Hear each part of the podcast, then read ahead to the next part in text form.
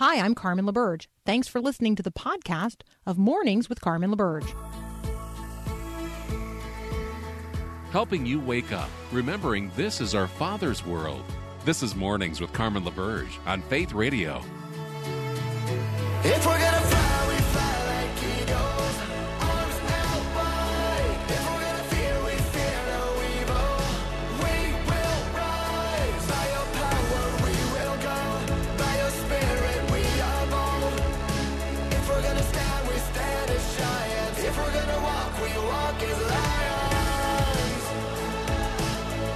Good morning, good morning. This is hour two of Mornings with Carmen on this September the 1st, 2022. If you missed hour one, encourage you to, you know, go grab the podcast later. If you download the Faith Radio app, then you'll always have the show accessible any hour of any day. And it's really easy then to share the material with others.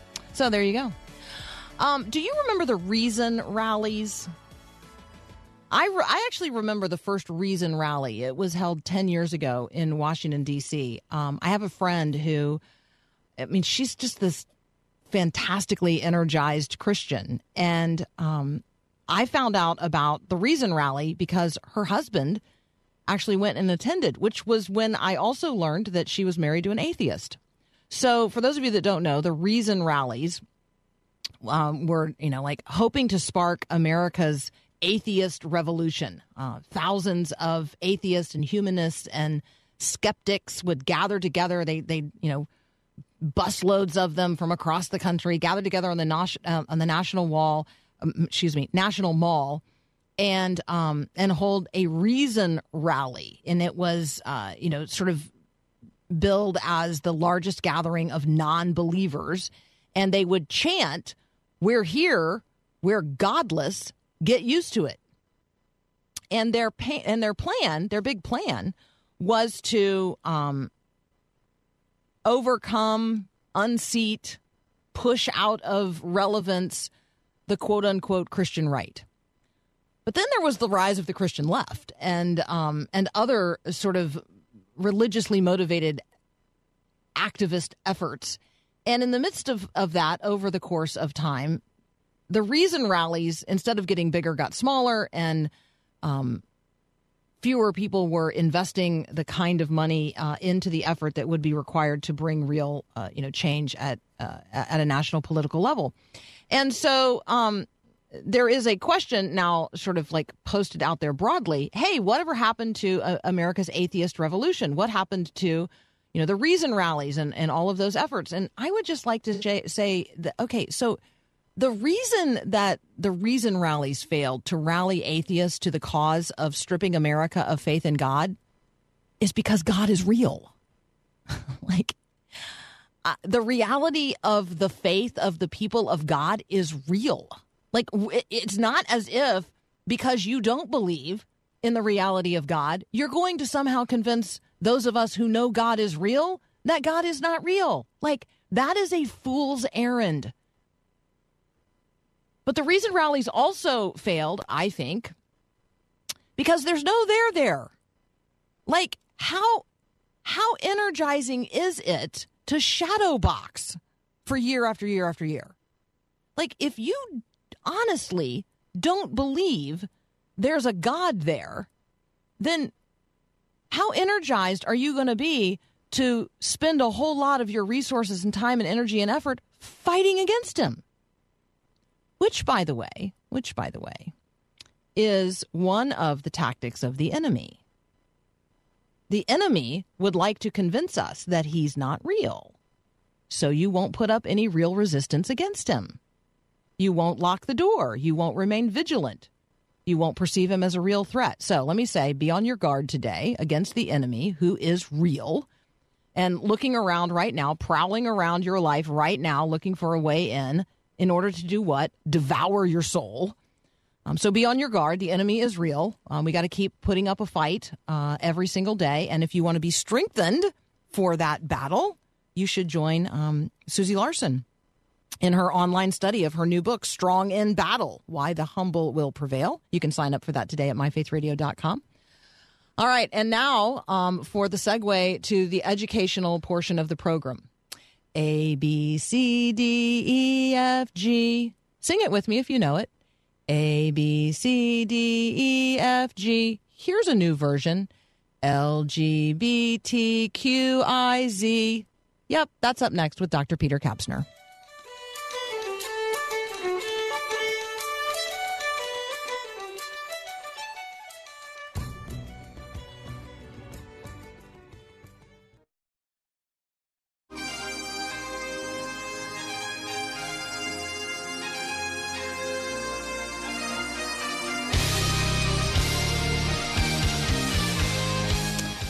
Dr. Peter Kapsner is back. He's back at school. He's back here with us. Good morning, sir. Good morning, Carmen. I'm back in studio too. It's so fun to be here with Paul and chatting with you. It's uh, you know we're we're all back and and full grooving here. All right, here we go. A B C D E F G. Okay, so we all know that song. People could sing along with it. Um, here is a new version, and I would like you to explain it to us. L G B T Q I Z. Yeah, What's going no, on here? exactly. What is going on here? Well, I think people are familiar with the with the acronyms and the letters that you are singing there is representative of some of the first sort of non-traditional ways to understand ourselves in terms of our sexual attractions and, and our gender identities and uh, those are just the, the, the speed with which we are adding letters we we long ago carmen right we long ago ran out of letters we're well past 26 different ways in which people can identify themselves. And you and I were noting this last week, right? That the speed in which more letters are getting added, it, it, it just it's uh, it, it's um, extrapolating out into hundreds of them now at this point, and just trying to think through why might some of those things be. And I, I think one of the reasons why we can understand why this is happening is a psychological one. So much of what we've seen with these non traditional ways of, of understanding one's sexual or gender identity is really anchored in the in, in sort of this isolation and loneliness and maybe the question do you see me? that a lot of people have. And you know i've talked many different times being in the front lines with young people uh, some 60 or 90 every semester. And once there's trust built in the classroom it really is amazing what they say about their lives and how they perceive themselves. And with most of them being so lonely and isolated uh, if you have an opportunity to express yourself in a non-traditional way of any kind that gets people's attention for at least a little while you get this big dopamine hit that everybody notices you everybody sees you everybody applauds good for you or even if they don't applaud even if it's negative attention it's still attention. And uh, for a while you go from i don't know who my people are. I don't know what, who my friends are and suddenly everybody notices you. Now the reason why the letters are picking up with such speed in light of that psychological dynamic is if, if we think about it now it, it's pretty boring and un, amazingly unfortunately boring if, if somebody just comes out and says well i'm gay or I'm a lesbian, or some of the first versions of the letters that came out, that's all sort of passe and blase now. Nobody really cares much about that. So we have to con- continue to invent new versions of identity in order to make a splash in our social media channels or in our friendships or in our relationships and say, wow, well, good for you. That's an entirely new way of understanding yourself. And and that's so you need a new letter to be able to get that. It's it's boring otherwise. So there's other things that we could say about this, but that probably explains why we're seeing the letters increase with such speed. Yeah, I just want to remind everybody of the conversations that we've had, like with Kara Powell from um, Fuller Youth Institute, um, on you know conversations about identity, belonging, and purpose. We have um, we've had lots of conversations here about helping young people, um, you know, discover their identity in Christ, and so certainly that's where we want to um, direct this conversation and lead people in conversation. Um, yeah, how, how who am I, and and how do I understand myself in relationship to God, and therefore how do I understand myself in relationship to everyone else? Hey, Yeah. Peter, we know that you have uh, just started back to school in a new semester. You've been teaching how many years now? Yeah, well, in different institutions uh, since 2002, and so I've been um, here at the University of Northwestern St. Paul since, so I suppose 2013. Okay, so twenty years all told. Yep. um, but certainly long enough, even there in one academic environment, to have really seen um, a pretty significant change uh, in terms of students arriving on campus. So we'd like um, for you to share with us here in just a moment. You know, after after just a first week, like what do you feel like you know about um, students and maybe new things that you could highlight for us that you're, um, you know, that you're that you're seeing, that you're experiencing, uh, that you're discovering about uh, this particular generation. We're talking with Dr. Peter Kapsner. Um, we're going to have a little bit of a conversation here about our own observations about Gen Z. Who are they? What are they thinking? What are they like? How can we reach them? That's up next here on Mornings with Carmen. Thanks for listening to the podcast of Mornings with Carmen. As you know, this is a rebroadcast of the live radio show carried on the Faith Radio Network. There's a lot going on at Faith Radio, tons of free resources just waiting for you and for you to share with others at myfaithradio.com. How does that all happen? Well, it happens through listener support. So, Faith Radio, Mornings with Carmen, all available because of listener support from listeners, well, just like you. If you're a supporter, thank you so very much. If you'd like to become a supporter today, just visit myfaithradio.com. And again, thanks for being a part of what we do every day at Mornings with Carmen.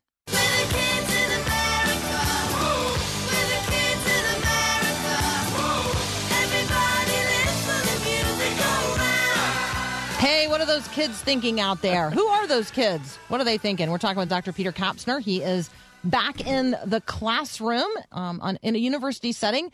The students arriving on campus are largely from um, what would be described as evangelical Christian families. Um, however, that's not necessarily, um, you know, how they might test out if you, Yeah. if you actually gave them a definition of what that means. So, um, Peter, first of all, you know, again, thank you for being here. We appreciate your time. Um, what's one thing? Let's just start with one thing. What's one thing you are noticing about this year's um, students that maybe differentiates them? You know, over time, you, you've been at this for some twenty years. So, yeah, yeah. um, what are you noticing? Yeah, I think probably three quick things out of that. And the first one we already just sort of hit on. Um, I, I taught my first week of sexuality class here this last week, and that is one that I've been teaching in various iterations since about 2008, I want to say, maybe 2006 even. So I, I've seen the speed of change firsthand in terms of my syllabus back then versus what it is now. But I think what was actually really encouraging, so starting with an encouraging one, is I walked into class uh, this last week and there was such a buzz of energy uh, in this class of young people just really wanting to to get their their hooks into this subject. They are just so hungry for ongoing and good teaching about sexuality. And we talked about it a little bit, and I think this can maybe get into the second one is uh, I said, you know, we're going to have somewhere in the neighborhood of 14 weeks um, and maybe 52 hours of content that we're going to be able to cover here in uh, in class on sexuality. And if you if you think that the average church sermon is maybe about 20-ish minutes long and you just do all of the math 52 week or 52 hours whatever it is it actually comes to 3 years worth of sermons that we're going to be able to cover in the sexuality class. So you think about how far we are behind in our teaching and our guiding and our shepherding and our leading of young people on what is a very complicated and important topic biblically and socially and all of that. You would literally need 3 years from the pulpit to be able to do what we do in this classroom for the better part of 14 weeks and even then we always feel like round 2 is needed. So um, there the, the point is is if somebody wanted to do 3 years from a pulpit in a church, I think they would see an unbelievable catalytic hunger for it. Um, but boy, you'd have to really do your work on the front end um, to, to be able to shepherd people responsibly in it. So that's one thing I think is is just there's a lot of energy to learn about it, and that brings up a second part of it is that you, you guys cover the stats here on the morning show. You know the Barna research. You bring people on that talk about the changing way in which people are attending church and the exodus that is ongoing from sort of these large events that have been happening these last 30 years. Now, that, that was really underpinned by a church philosophy of saying, how many people can we get to a Sunday morning and have them have a positive experience on Sunday morning through worship songs, through interesting sermons, through coffee shops, and all of that? And and I think there's a, probably a lot of good that came out of that, uh, and a lot of people got introduced to Jesus in that. But uh, but the generation that I am teaching now really doesn't have a lot of interest in doing that. They have a hunger that goes beyond that. and they really want to live in much more of a localized, kind of smaller, maybe even like a parish based kind of community.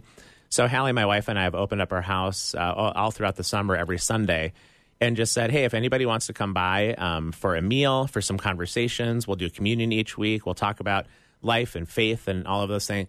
Carmen, I've been amazed at how many even young people have been willing to drive some 35, 40 minutes to just be there for three or four hours on a, on a Sunday.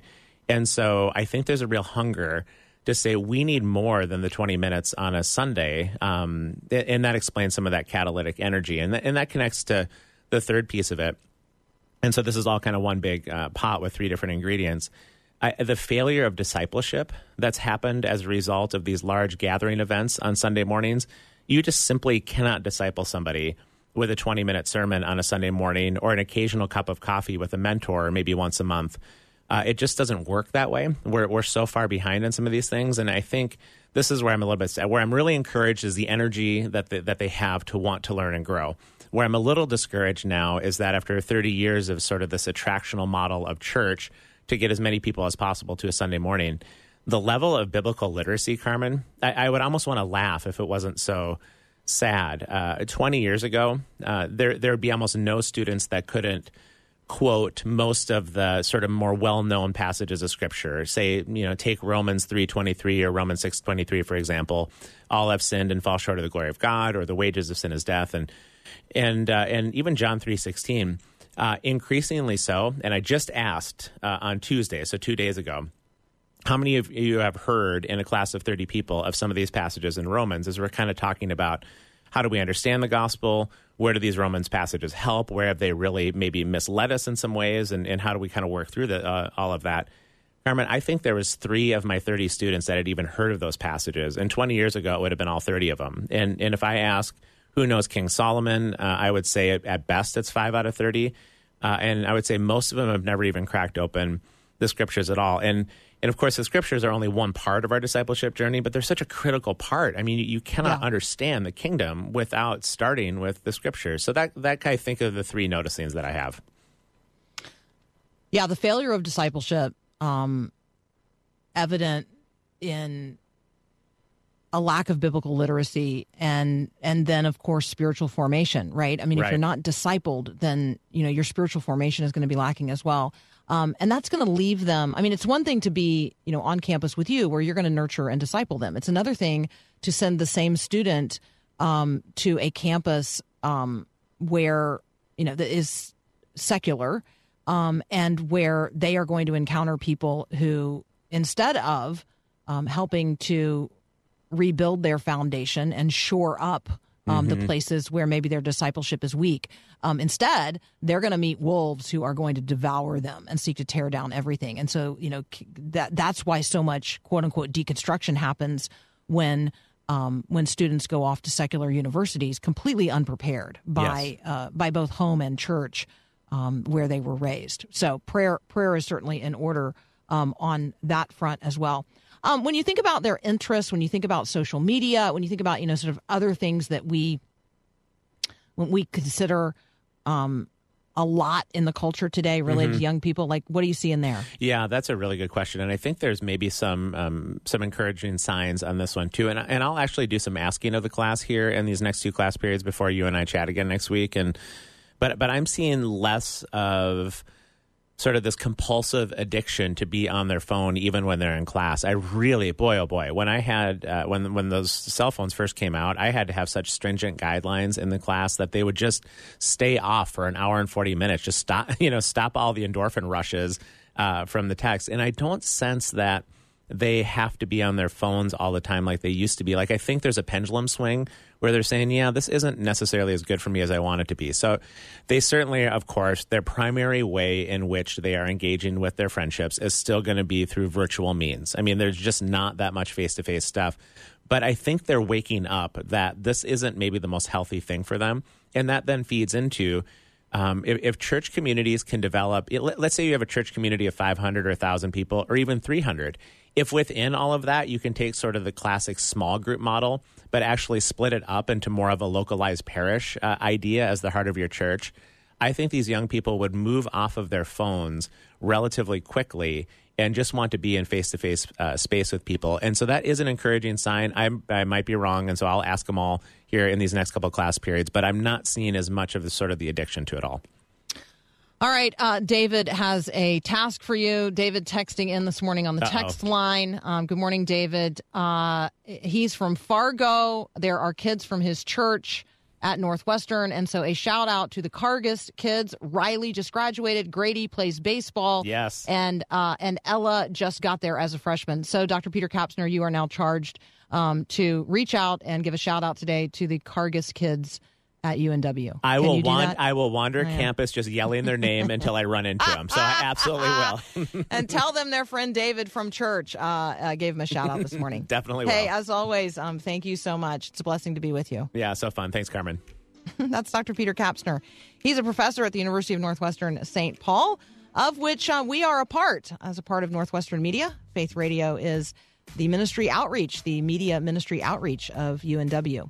You're listening to Mornings with Carmen. I'm Carmen LaBerge, and this is Faith Radio.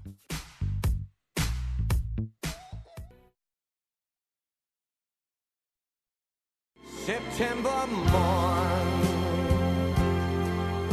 We danced until the night became a brand new day. John Stonestreet's uh, Breakpoint today cuts right to the heart of um, the reality of mental health and ultimately conversations about suicide in our culture, particularly among young people. So let me just ask you when was the last time you heard a sermon on suicide? The reality um, that there are stories in the Bible about people who took their own lives, the reality of it today a story like the story of Yaley Martinez. When is the last time you heard a sermon on suicide? And how Christians can shine a light into the descending darkness of a person before they reach their breaking point. Most Christians say they have never heard a sermon directly addressing suicide. Well, that's a problem.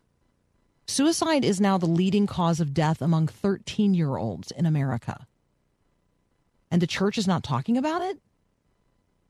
We're going to find out how to identify the signs that a person is at risk and what to do about it. Dr. Matthew Sleeth joins us next. You're listening to Mornings with Carmen.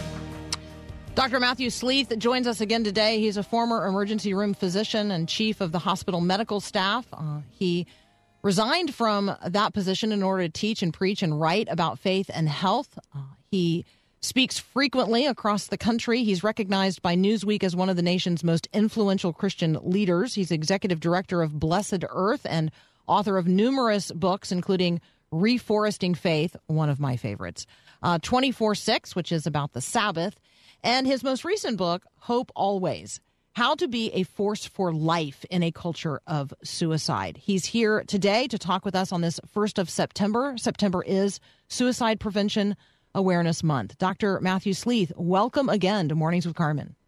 Great to be back with you, Carmen.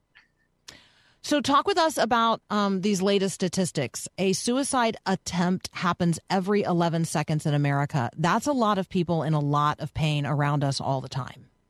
Yeah, uh, uh, in the next year, 10 million people are going to wrestle with whether or not to end their lives, and a million and a half of those are going to end up being seen and treated uh, in emergency departments.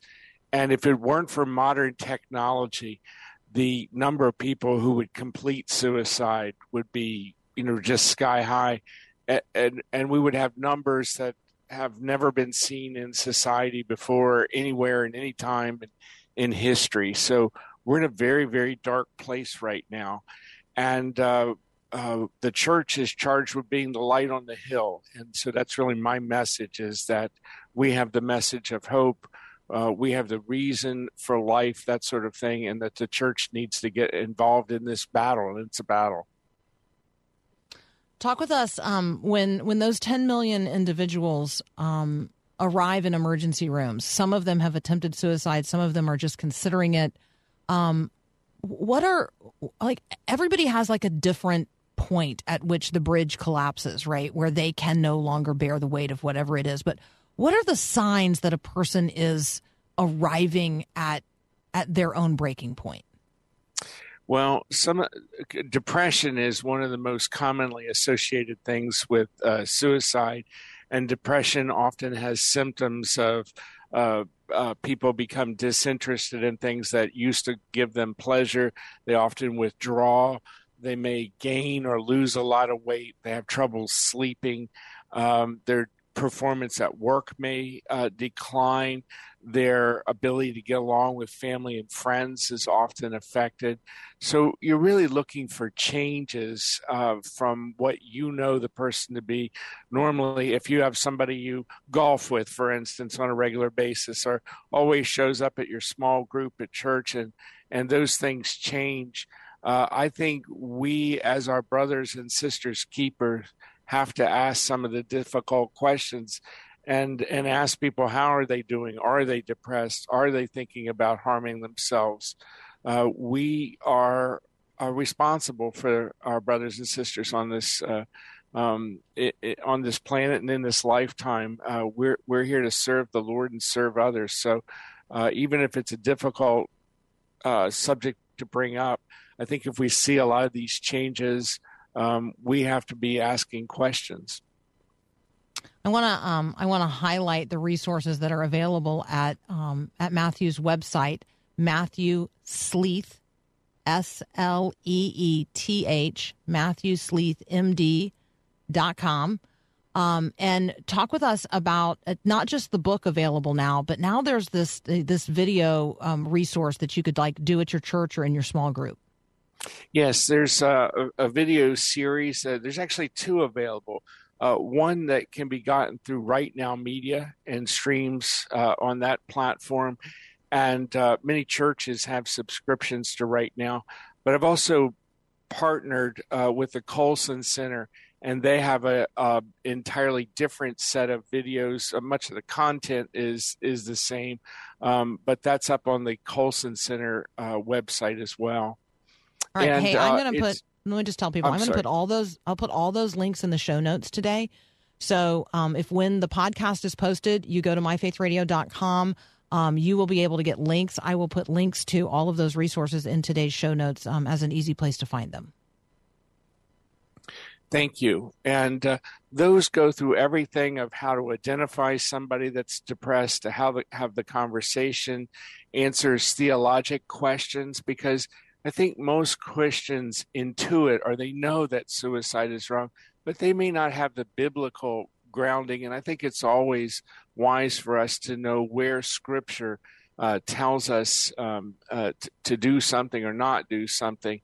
Um, and uh, so it goes through the theology of it and then goes through some really practical things, including something that I think is very important, and that that is the kinds of things that we should be looking on and directing our children to in particular, meaning that the the media today has so many dark offerings. Um, you can tune into, you know, it, I don't have to name any of them, but um, Netflix or, or Amazon Prime and those types of things. And there's just so many dark offerings. And so one of the things that we've done is to kind of collate uh, books, music, uh, films that that edify and uplift as opposed to bringing people down. So good. Um, talk with us. Uh, you you talk about kids there. It- suicide is now the number one cause of death among 13 year olds. That is a terribly tragic statistic. Um, I suspect some of those deaths are accidental, but uh, maybe you could talk with us about like how are kids in this age group dying? Like, I, and and and are there particular signs that parents and other concerned adults need to be watching for? Yes. Uh, just in my city, I live in Lexington, Kentucky, and in my city, in, in about a month's time, we had a 10, 11, 12, 13, and 14 year old all take their own lives. And, um, and so this is something that's affecting younger and younger children. Uh, my son's a pediatrician was talking about a six year old that they had hospitalized um, uh, for suicidal thinking. And so these kids are getting this, they're getting uh, a, a number of mes- messages that I think are just very, very harmful. Number one, they're being told that they're a mistake. They're just a mistake of the cosmos, that a human is nothing more than an accident. Um, and then they're told that if you die, there's nothing. And so if you're feeling pain, you'll feel nothing, and that would be better. Um, and that just doesn't match up with the Christian worldview. As Christians, we believe we're made in the Lord's image, uh, that that we are not a mistake, that God uh, intends us to be here, and that God has a plan for each and every one of us. Um, and and part of that plan is accepting uh, Christ as Savior, and and trying to figure out how we serve others. And so I think at a at a very young age, there isn't a age that's too young uh, for this. We need to begin to tell children that they they are loved, that they are a child of the Lord, that they're made in His image, uh, and that God has a plan for them. Hope Always is the book. It's also um, now a video series and study guide. Um, you can find all of it at MatthewSleethMD.com. I'll also post it in the show notes for today. Um, Hope Always How to Be a Force for Life in a Culture of Suicide. Um, talk with us a little bit about uh, like the, the very practical toolkit for churches because one of the unique things the unique features of this is how you invite the church to really sort of step forward on its front foot into into this conversation. Well, I think that the first thing the church has to do is acknowledge that that they have to get involved in this. And and if you don't mind, Carmen, I'm going to read just one little piece of scripture from the Proverbs. This is Please. Proverbs 24 uh, verses 11 through 12. If thou forbear to deliver them that are drawn unto death, and those that are ready to be slain, if uh, thou sayest, Behold, we know it not, does not he that ponder the heart consider it? And he that keep thy soul, does he not know it? And shall he not render unto every man according to his works?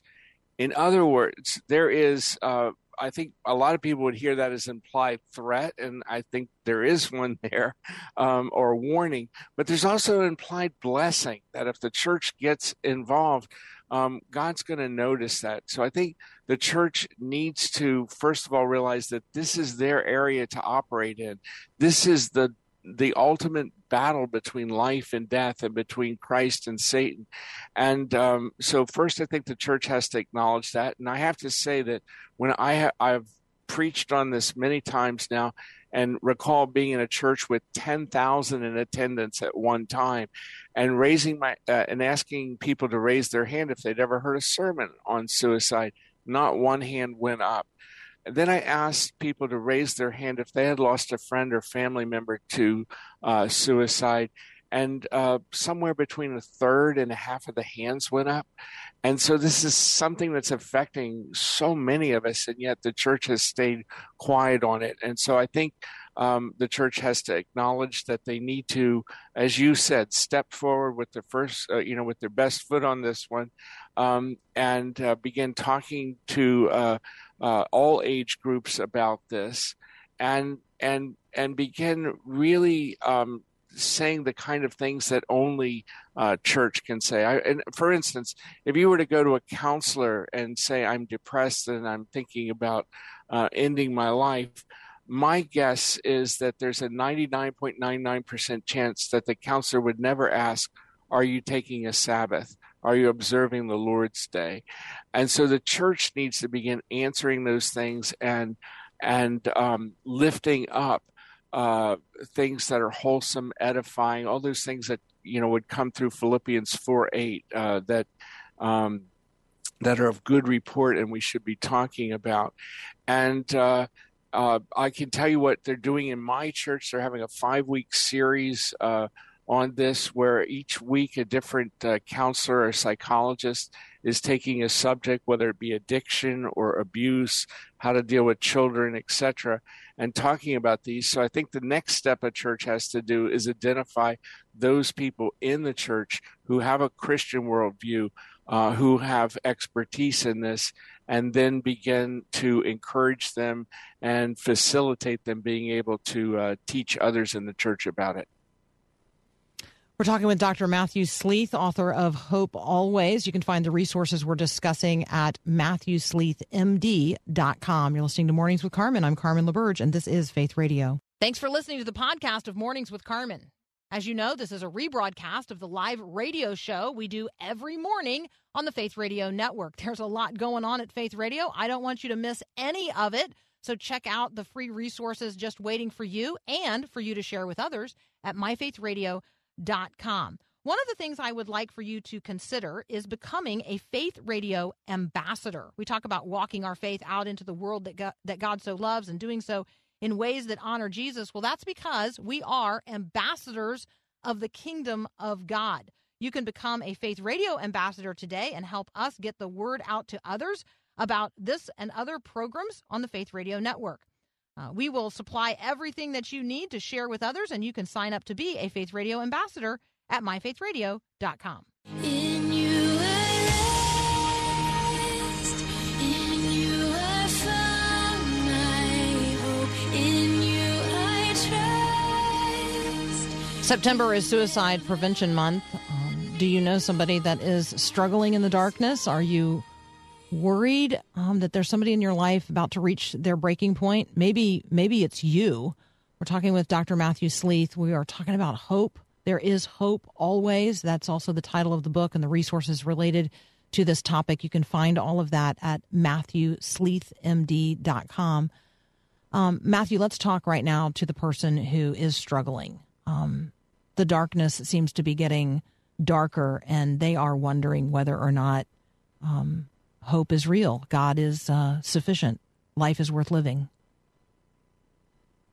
I think that uh, if, if I'm talking to that person, and I'm sure there are people listening uh, that are in that place, uh, I, I first want to assure you that God loves you, even if you're very, very sad. Uh, there are many people in Scripture who have uh, struggled and said, I'm at the end of my rope.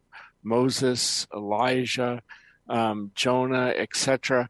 Um, and there are many great Christians, uh, whether that's C.S. Lewis or Mother Teresa or Henri Nouwen, who've struggled with this and thought of ending their life.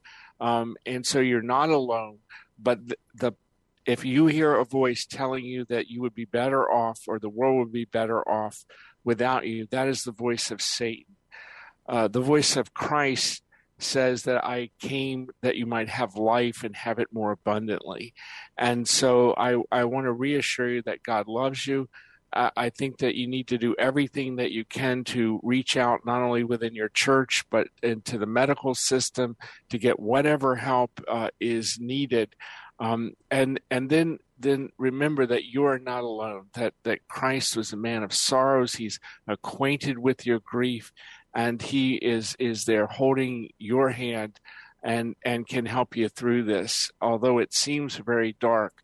Um, there is light and that light is in in christ and you need to surround yourself with people that uh, love you that will pray for you and uh, see you through these hard times and then when you're through you need to go and help others uh, because so many of us find our our sanity if you will not not in looking after ourselves but in looking after others um, and and so and uh, and and never cease praying um, always uh, pray uh, for the Lord to be with you and uh, to guide you through these dark times. If you need to say the 23rd Psalms a thousand times in a month, do it and paste it on your mirror in the morning, that sort of thing. I love that. I love the um the the practical um encouragement there as well. Let me um let me just also say that uh, if you're if you know someone who has receded from the conversation, they've stopped showing up at things. You've noticed that um you know they're they're not even necessarily answering um text messages the way they used to. Like if, if somebody is really receded, they are they are disappearing. Um, you need to go. You need to go to their door. You need to go um, to them, um, and you need to and you need to say, "I I have recognized that you haven't been at church. I have recognized I have missed you um, you know, at the coffee conversation. Um, I haven't seen you, you know, in wherever it is that you would normally intersect with them. Go to them and and just say, I'm, you know, I'm worried about you.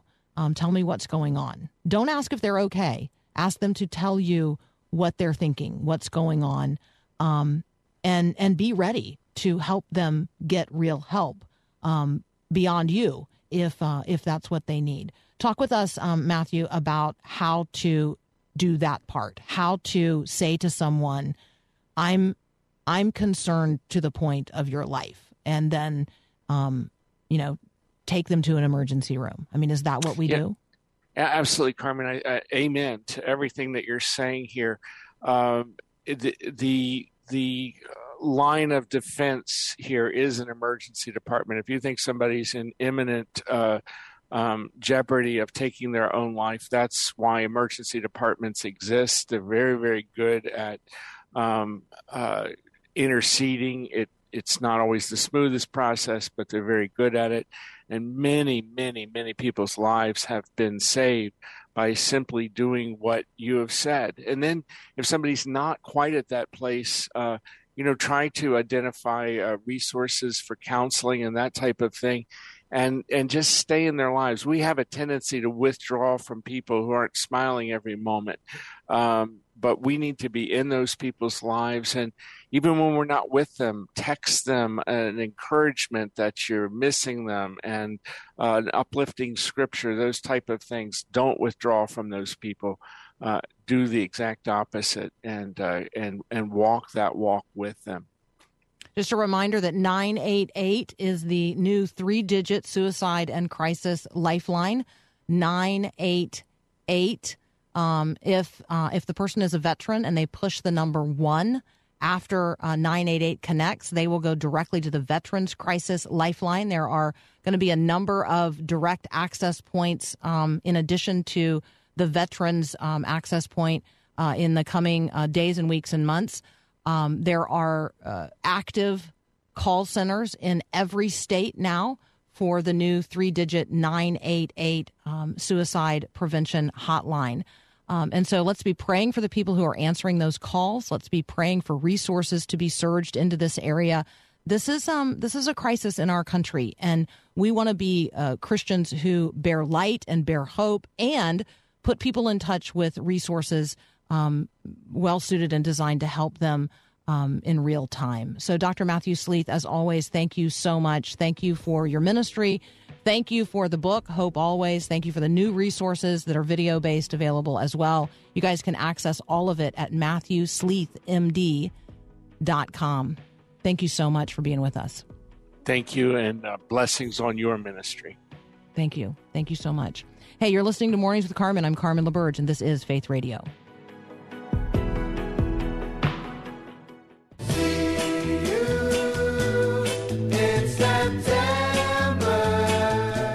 Hey, stories um here sometimes really strike a chord. So thank you for those of you texting in right now. Um, listener Tim texted in yesterday uh, and emailed in response to the conversation that we had with Tim Hammitt. Um, do I have his name right? Is that right? Is that who we had on? It's not Tim. Does that sound right? No, uh, Matt Hammitt. Matt Hammitt, thank you. Matt Hammitt um, about his son Bowen and the movie Bowen's Heart. So, Tim, our listener, that's where I got the name Tim, um, has a son, Lucas, who um, suffers from the same condition. And um, just want to give a shout out to Tim today and to Lucas. Um, Tim, thank you for sharing your story and responding to what you heard here on Faith Radio. Um, that's what this is about uh, connecting with you and connecting you with stories and resources that are meaningful to you. So, thank you for sharing those stories with us. Um, that's actually what the Faith Line is for. So, if you want to share your faith story, your faith radio story with us, you can do so. 877 933 2484. Extend. Thanks for listening to this podcast of Mornings with Carmen LaBerge from Faith Radio. If you haven't, you can subscribe to automatically receive the podcast through iTunes or the Google Play Music app. That way, you never miss an episode. It's also available anytime at myfaithradio.com.